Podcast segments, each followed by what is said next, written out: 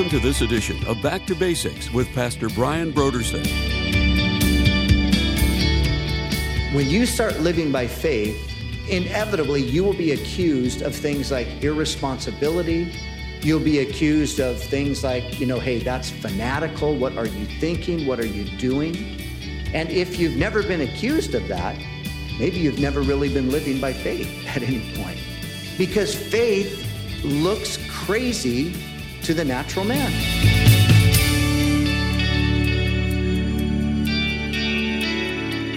Today on Back to Basics, Pastor Brian continues his study in the book of Genesis. Join us as Pastor Brian begins his teaching on Genesis chapter 25, verses 1 through 11, in a message titled, The Just Shall Live by Faith.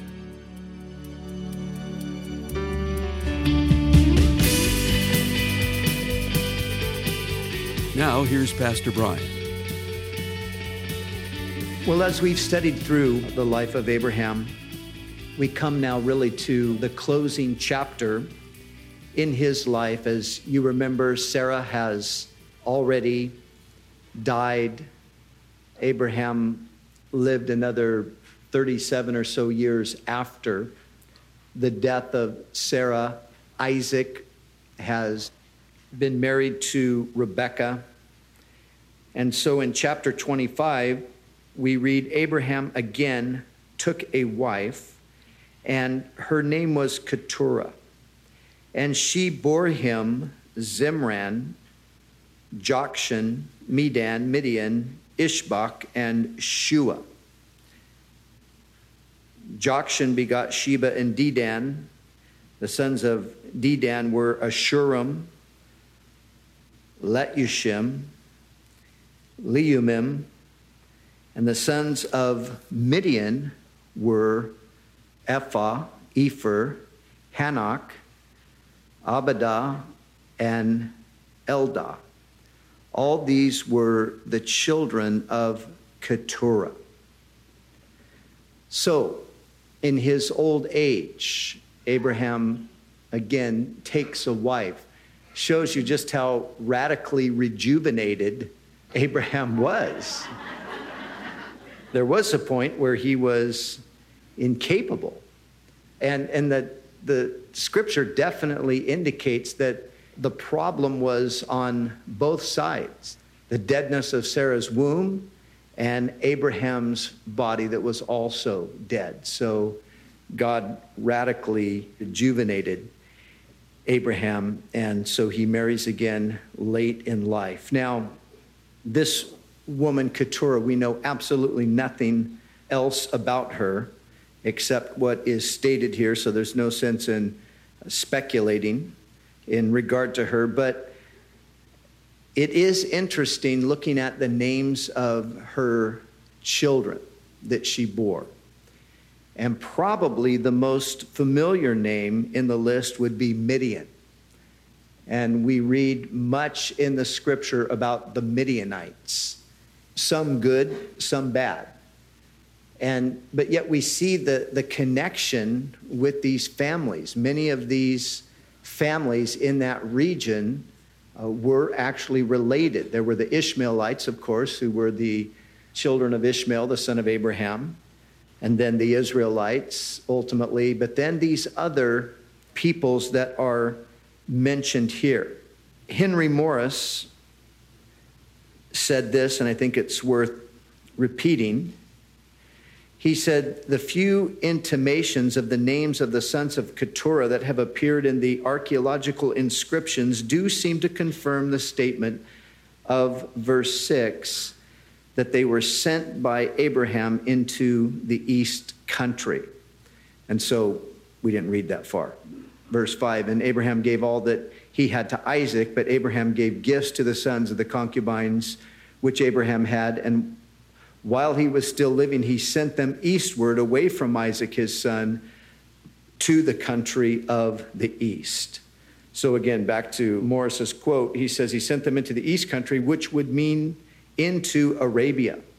Through millennia of migrations and intermarriages, it seems likely that all of these peoples, together with the descendants of Ishmael, Lot, and Esau, along with earlier descendants of Shem, and in some cases Ham, have gradually merged and become the modern day Arabic peoples. So we got a huge family feud going on in the Middle East, basically. Everybody's related, most of them, back to Abraham. But Abraham gave all that he had to Isaac. And of course, Isaac, the covenant, you remember, God had made with Isaac. And so the sum of the years of Abraham's life, verse 7, uh, which he lived, was 175 years. We were introduced to Abraham at the age of 75. And so we have looked at his life over a 100 year period. Now, of course, we've just gotten little glimpses here and there of that 100 year period, some of those key moments in his life. But now he's come to the end. Then Abraham breathed his last and died in a good old age, an old man and full of years and was gathered to his people.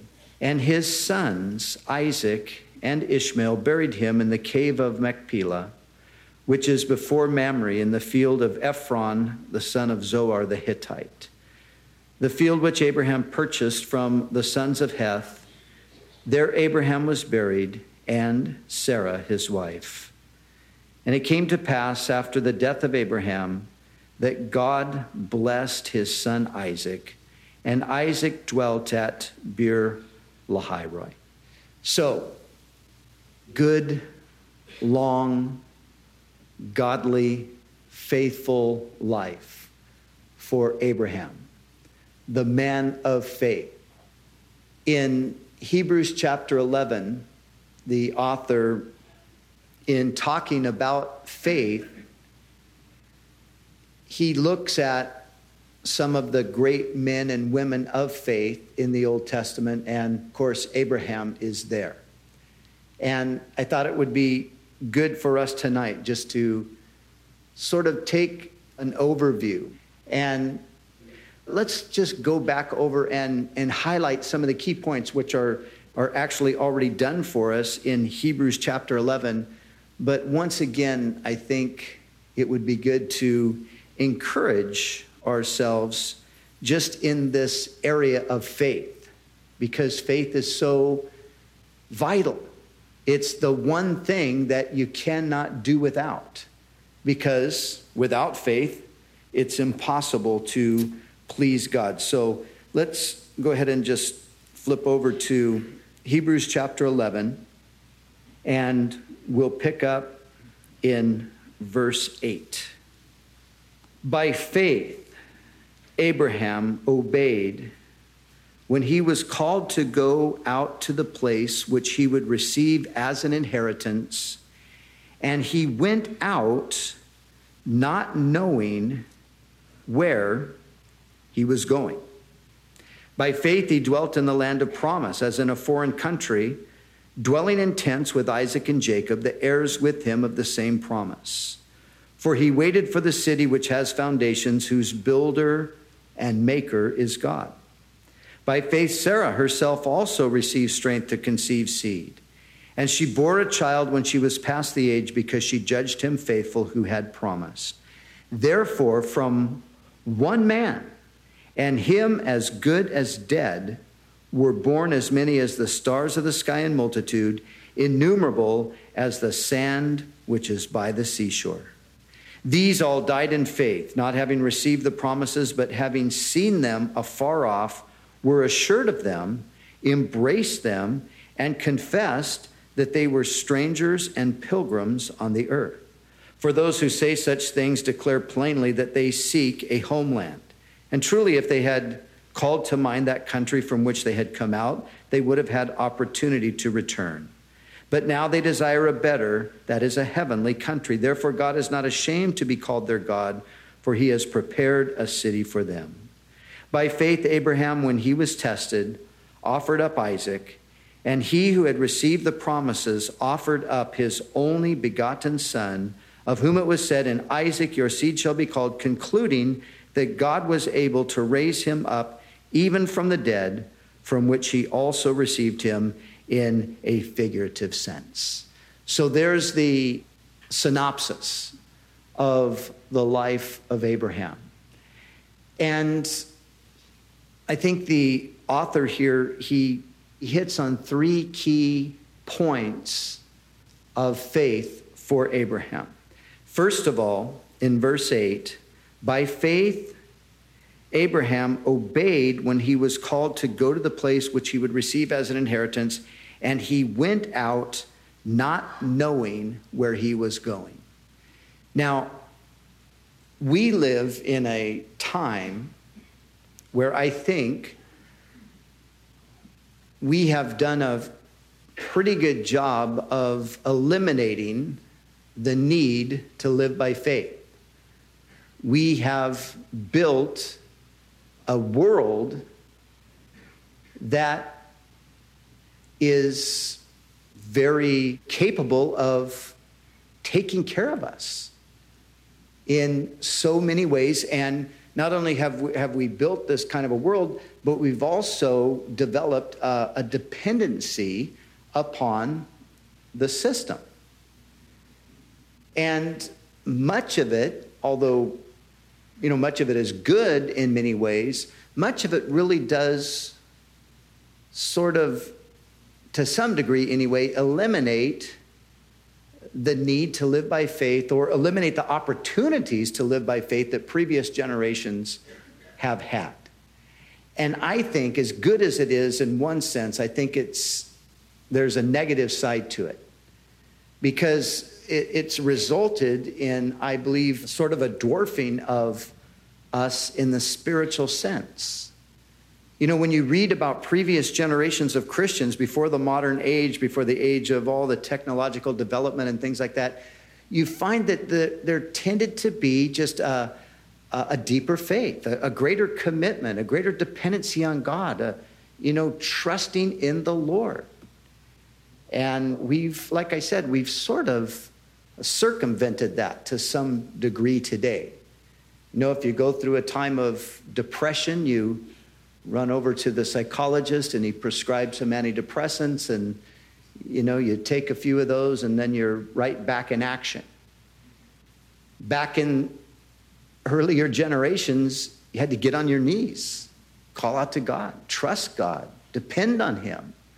And the same is true for, for many different kinds of things.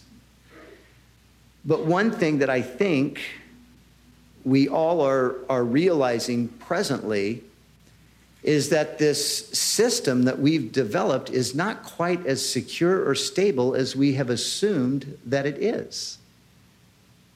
Instead of living by faith, we, we just get sucked up into the system itself and we, we find ourselves really uh, depending on so many of the wrong things and not really depending on the Lord like He would have us to. Abraham was a man who he lived by faith. And we see that here in verse 8. And again, of course, we've looked at it already to some extent, but he went out not knowing where he was going. Boy, that is such a great description of what it is to live by faith. Going out not where, knowing where you're going, but you're going out because God is calling you to go. You see, we're so programmed to, to think in terms of, well, you know, we've got to see it all laid out before us. We've got to sit down and calculate it all out and make sure that it's all going to work out. And then, you know, if it looks good, then we'll go ahead and make that move. But that's not the way God operates.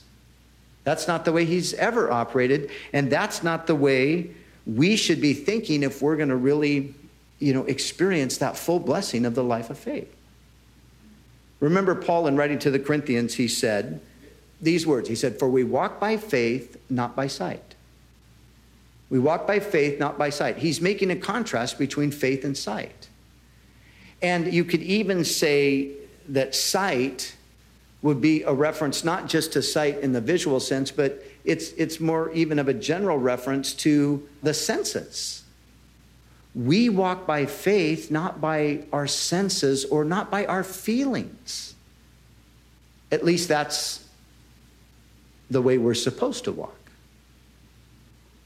You see, if I only move in the direction of things that I can understand or things that I can figure out or things that feel like I should go this way because, you know, it seems to me through my mental uh, calculations that it's going to be, it's all going to be good, then I am going to potentially miss out on a ton of wonderful things that God might want to do.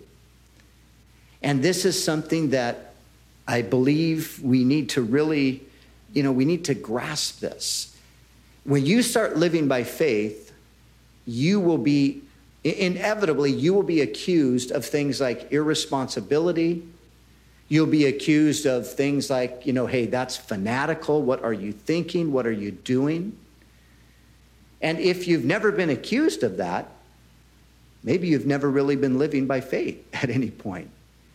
Because faith looks crazy to the natural man faith looks irresponsible a lot of times. Well, what do you mean you're just trusting God? What is that? You got to do something.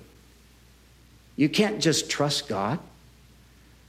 Well, if God has said something to you specifically, if God has told you something, then regardless of what it looks like, you've got to stick with what God has told you.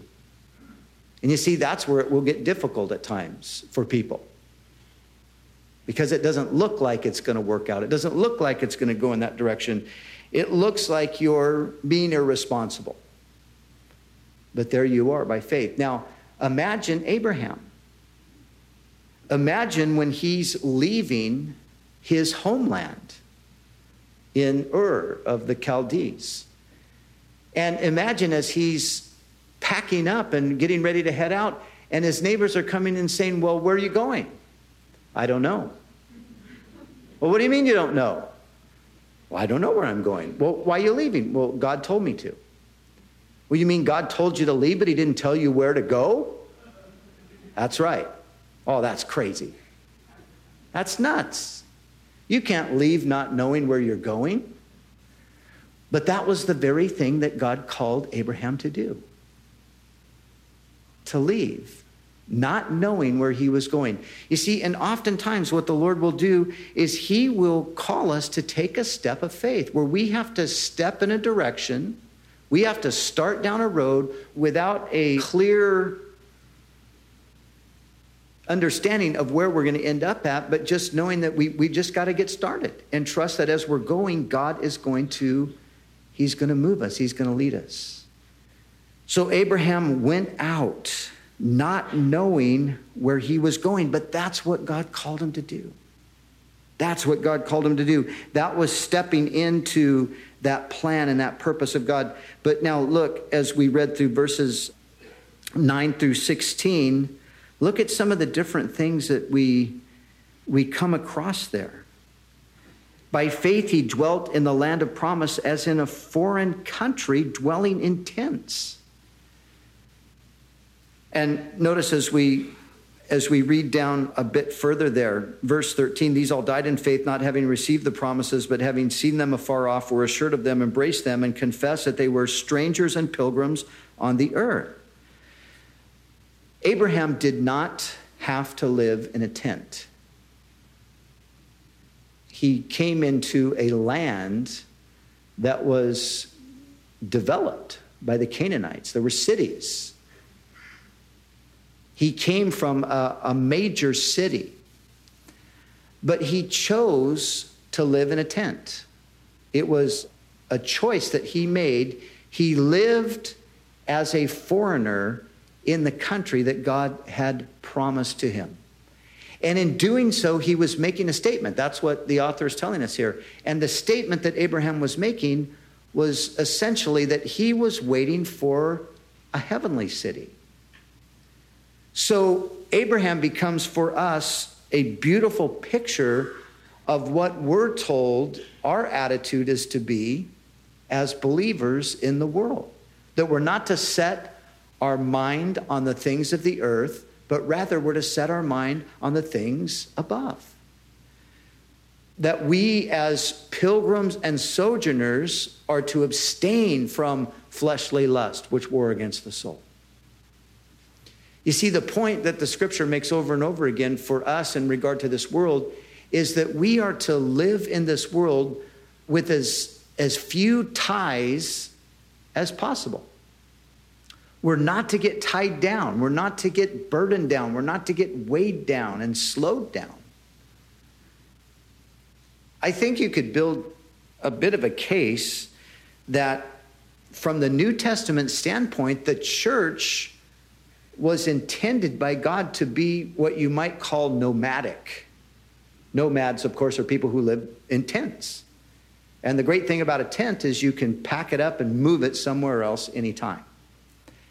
And as you look at the New Testament, this is more or less the picture that we're getting constant warnings against settling down in this life. Of course, there was always the possibility that the Lord was going to return. So there's the many exhortations to be about the Lord's business, awaiting his coming. But there were also warnings about judgments and things that were coming, and therefore it, it wasn't really time to, you know, to settle in and to become comfortable. And this is an area where I think that we, as modern day Christians have sort of lost that perspective. Now, I'm not saying that you can't settle down anywhere. We've all done that to some extent right here. But the point is this not that we can't settle down, but that we don't get so attached that we can't just pull up stakes. And when the Lord says, Hey, I want to move you over here, we just say, All right, here we go. That's how the patriarchs were living. They were not getting themselves entangled in the world. They were looking for a city that has foundations, whose builder and maker is God. And again, we have these kinds of exhortations all through the New Testament. But I love that picture that's given to us here. They confess that they were strangers and pilgrims on the earth. Think of how many things in the world that that slow us down, that bog us down in, in regard to our spiritual progress. And, and of course, it's not just the things that we're obligated to do. So often it's, it's the other things, things we don't have to do, but things we feel compelled to do or things we get sucked into doing, where so much of our time is consumed with just you know, living and, and experiencing life in the world, we, we don't have much time to focus or to concentrate or to dedicate our efforts toward the things of the kingdom.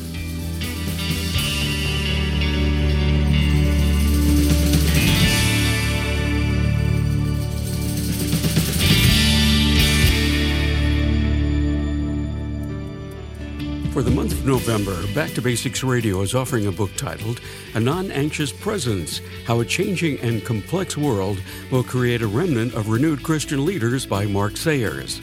According to Sayers, we're living in between two eras an era that is passing away and an era that is not fully formed. This has created a context of confusion, stemming from the influences of both the passing and forming eras. He calls this time the gray zone. It is a time in which we are living that has caused a cultural mood of anxiety, which has the ability to paralyze rather than prosper. We not only live in an anxiety infected culture, but many have become anxious presence themselves. So, in his book, A Non Anxious Presence, Mark Sayers explains how to identify, navigate, and adapt to this gray zone phase of global culture. He argues that the only solution for an anxious presence is the presence of God Himself. This book will give you a personal awareness of the times in which we live and help you develop a non anxious presence. So, we encourage you to call us right now at 1 800 733 6443 or visit us online at backtobasicsradio.com. To order A Non Anxious Presence How a Changing and Complex World Will Create a Remnant of Renewed Christian Leaders by Mark Sayers. And when you give a gift to Back to Basics, we'll send you this book as our way to say thank you. We do appreciate your generous support of this ministry. We'd also like to remind you that all of our other resources are waiting for you at backtobasicsradio.com or by calling our request line at 1 800 733 6443. That's 1 800 733 6443. Our desire is to encourage you in your daily walk with God. We'll continue next time with more valuable insights from Pastor Brian as we study together in the book of Genesis.